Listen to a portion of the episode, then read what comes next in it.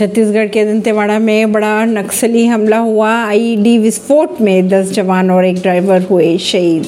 छत्तीसगढ़ के दंतेवाड़ा में नक्सली हमला हुआ है, जिसमें 11 जवानों के शहीद होने की खबरें सामने आ रही है। डिस्ट्रिक्ट रिज़र्व गार्ड यानी डीआरजी फोर्स के जवान अब जब एक ऑपरेशन के लिए जा रहे थे तभी नक्सलियों ने उनके वाहन को आईडी से उड़ा दिया। सीएम भूपेश बघेल ने हमले की निंदा करते हुए कहा कि नक्सलियों को मुँह तोड़ जवाब दिया जाएगा। शहीद जवानों में 10 डीआरजी के जवान और एक ड्राइवर शामिल बताए जा रहे हैं। हमले को लेकर सीएम भूपेश बघेल ने कड़ी निंदा करते हुए कहा, नक्सलियों को किसी भी हालत में छोड़ा नहीं जाएगा। ये घटना बहुत ही दुखद है।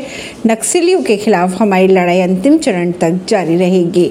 योजनाबद्ध तरीके से नक्सलवाद को जड़ से खत्म किया जाएगा। खबरों की अगर माने तो इस हमले के बाद पुलिस ने नक्सलवादियों को घेर भी लिया है।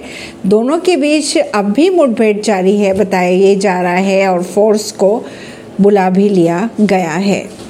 एक ऑपरेशन के तहत जा रहे थे जवान बस्तर के आईजी के अनुसार जवान ऑपरेशन पर निकले हुए थे। इसी दौरान नक्सलियों ने अरनपुर के पालनार क्षेत्र में जवानों से भरी गाड़ी को आईईडी से उड़ा दिया। मौके पर दो एंबुलेंस को रवाना किए जाने की भी खबरें आ रही हैं। नक्सलियों के हमले का पैटर्न बिल्कुल भी नहीं बदला। जब जवान नक्सलियों के इलाके में आए तो घात लगाकर बैठे हुए थे नक्सली और जवानों पर हमला कर दिया। ऐसी ही खबरों को जानने के लिए जुड़े रहिए जनता रिश्ता पॉडकास्ट से। परवीन दिल्ली से।